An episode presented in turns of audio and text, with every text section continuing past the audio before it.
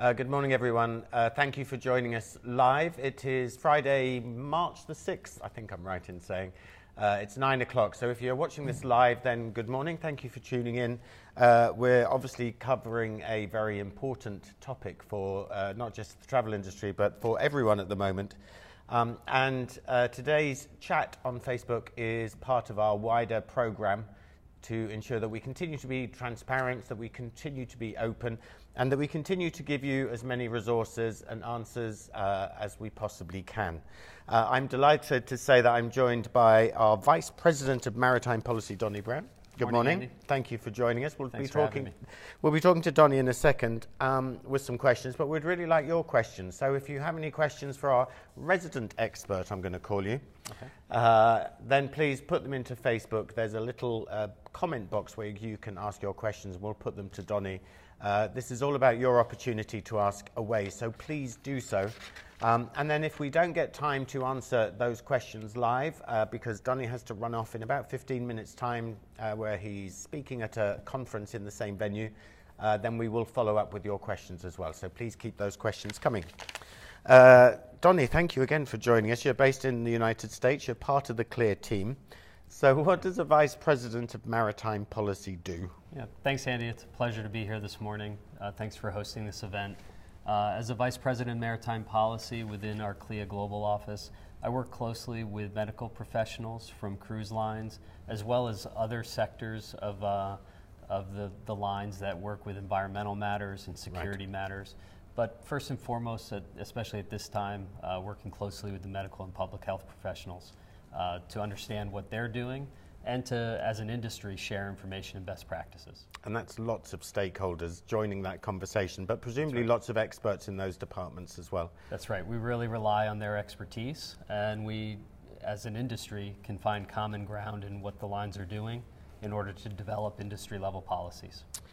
Uh, it's uh, coronavirus has obviously been a big uh, issue and a big story in the news. Uh, what measures specifically have cruise lines taken? Yeah, so from the get go here in January, as this uh, was announced as a, a, public health emergency of international concern, yeah. uh, cruise lines immediately jumped in with uh, to enhance the screening protocols that were already in place.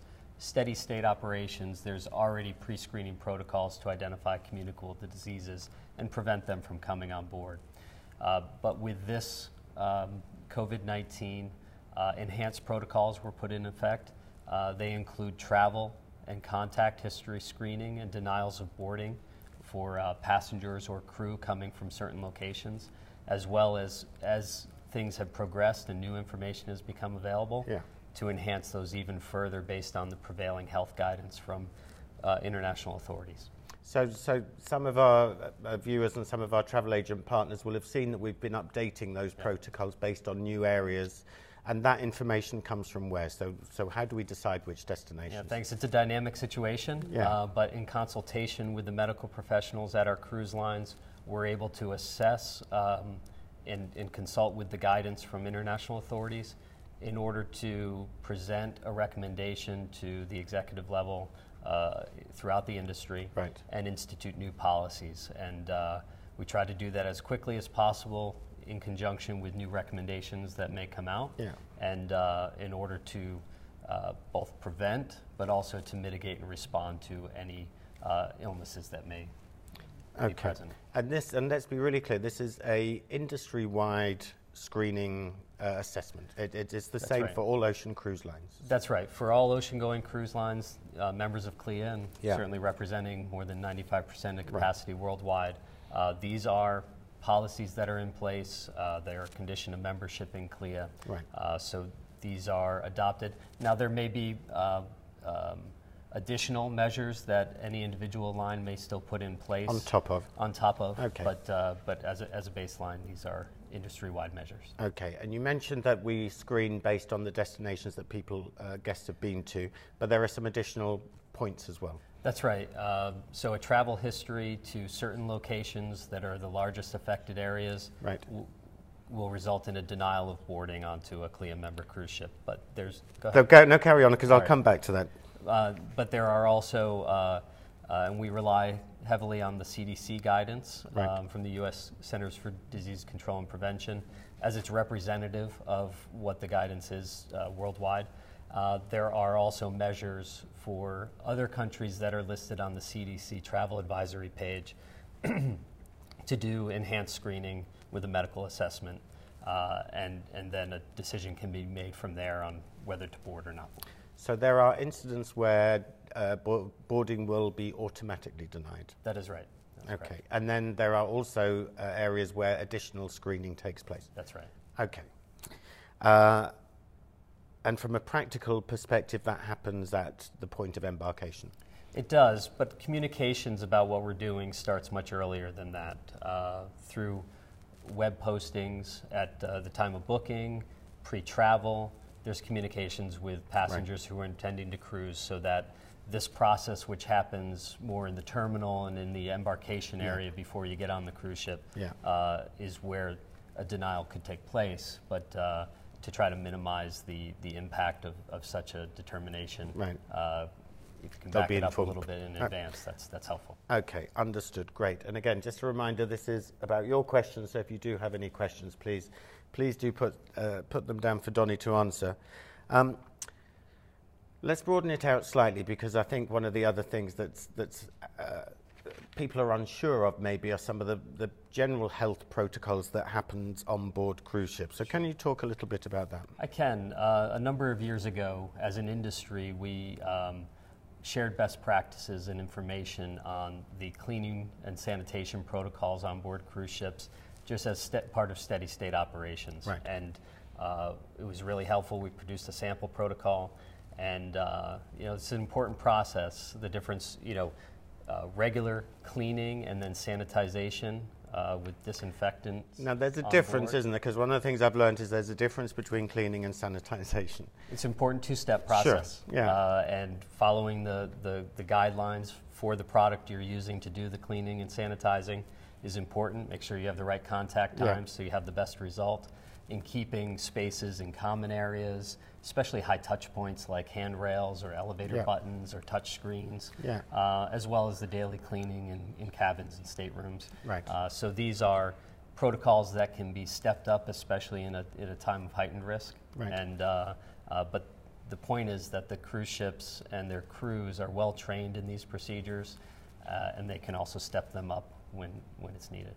Uh, and then before, at the end of a cruise and the beginning of a cruise, presumably is a good opportunity for the ship to, to do some of that good work. That's right. Uh, you know, a turnaround day, yeah. uh, bringing, taking passengers off and bringing new folks on uh, is an opportunity to, to uh, do a stem to stern cleaning and make sure that it's ready for the next, uh, next set of passengers. Uh, one thing we've talked a little bit about in the UK is the fact that ocean ships have medical facilities on board as well, and that's a that's a requirement, presumably.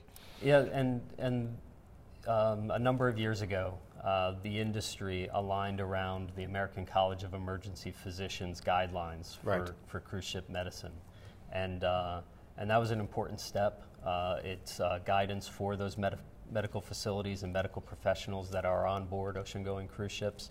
Um, so in addition to the cleaning and sanitization protocols, there's also in place reporting mechanisms for passengers who may feel ill and a, and a medical facility on board to uh, understand what they've got and evaluate it and take appropriate measures.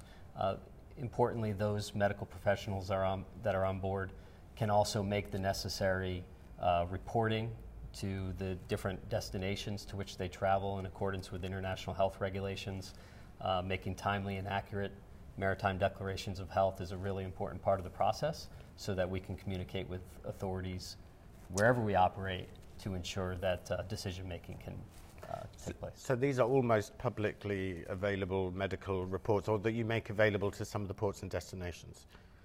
Not to some, it, it's all. it's all. this is this is part of the process that okay. uh, cruise lines go through a reporting process. In some areas, there's enhanced reporting. In the United States, we have a a very robust program with a vessel sanitation program and uh, twice annual inspections of every cruise ship that's calling. Yeah. Uh, other areas have similar programs in effect, but they're not all identical. But there is a common thread there that there is reporting of any illness on board to the appropriate authorities shoreside in the destinations to which you're traveling. So if a guest falls ill on a ship during their cruise, the, no, there, are, there, there are protocols to follow. That's right. And we'd expect the guests to make themselves aware, and then the ship then deals with that from a kind of. Yeah, the ship uh, encourages reporting. They want to know Sure. what uh, what passengers and crew are experiencing, so they can take necessary precautions, whether it's isolation, um, and to take care of them. Uh, the safety and health of passengers and crew Sure. is paramount on board ships, And- uh, and actually that's true at all sorry. times, but even more so during a time like this. Sure, and you mentioned crew because actually a lot of people might forget that crew is, is also part of the same protocols and same process. That's right. Uh, it's crew. It could be the entertainment coming on board Right. for you know, so vendors. Yeah. Um, so it is. Uh, It's everybody. Comprehensive. It it applies to all. Um, uh, if there is an outbreak on board, then are there certain protocols then that come into play? There are, and this is something we've um, dealt with as an industry with uh, the stomach flu, which from time to time can Yeah. impact uh, ships. It impacts Like everywhere us else, like yeah. everywhere else. Yeah. Uh, but it uh, has caused us to put in effect uh, industry-wide sample protocols. But each ship has its own outbreak prevention and response plan. Uh, so those procedures would include uh, thresholds for uh, stepping up cleaning protocols, um, how the onboard staffs are going to react during any certain time, and what their onboard procedures are. So these outbreak prevention and response plans are in place.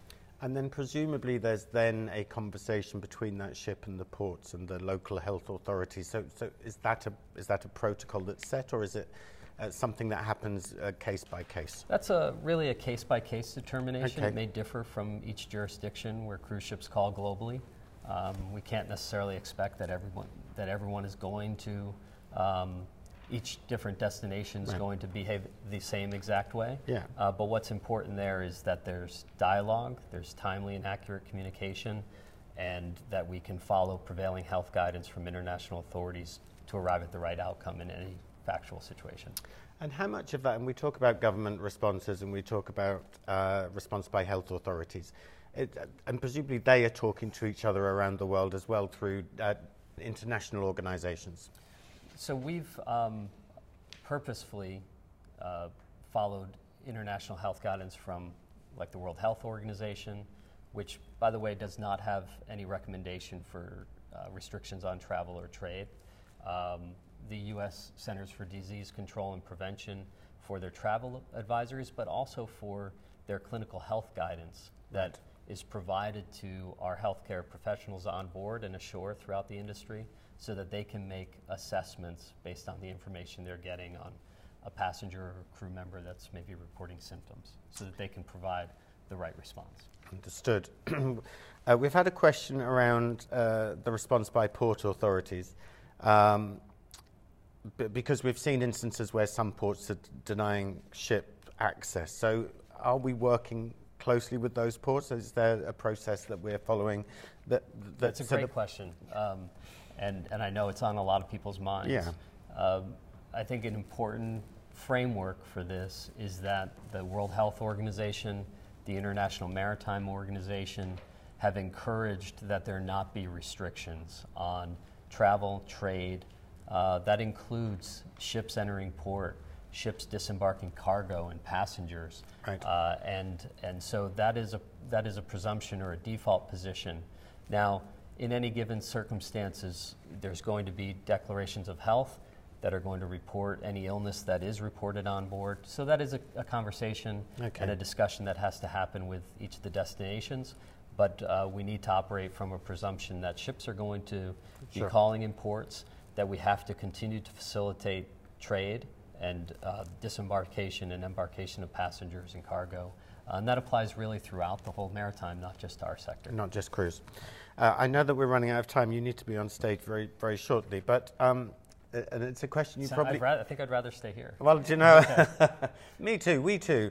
Um, and it's a question I know you can't answer because I don't think anybody can answer. But what's what's next? What what's going to happen next in the cruise industry? How? Because as you say, it's a fast evolving situation. But so so what what what's coming? Well, I can tell you that we're tracking the guidance every day and we're adapting as best as possible we can to the, the changing circumstances. Uh, we're going to continue to follow the prevailing health guidance. And I think the, the lasting message here, as it is before this started and will be afterwards, Yeah. is that the safety and health of passengers and crew is our top priority. So we're going to continue to, uh, to adapt and respond as needed. And, and the industry is resilient. So it's, uh, um, you know, we're going to stay prepared. Great. Thank you. And thank you for the work that you and your team do. Thanks, uh, it makes a huge difference. And thank you for tuning in. If you have any more questions, then please uh, send them to CLIA in the usual way, uh, and we'll respond to them as quickly as we can. Uh, thank you for tuning in, and we'll be back with you again soon. Thank you very much. Thanks.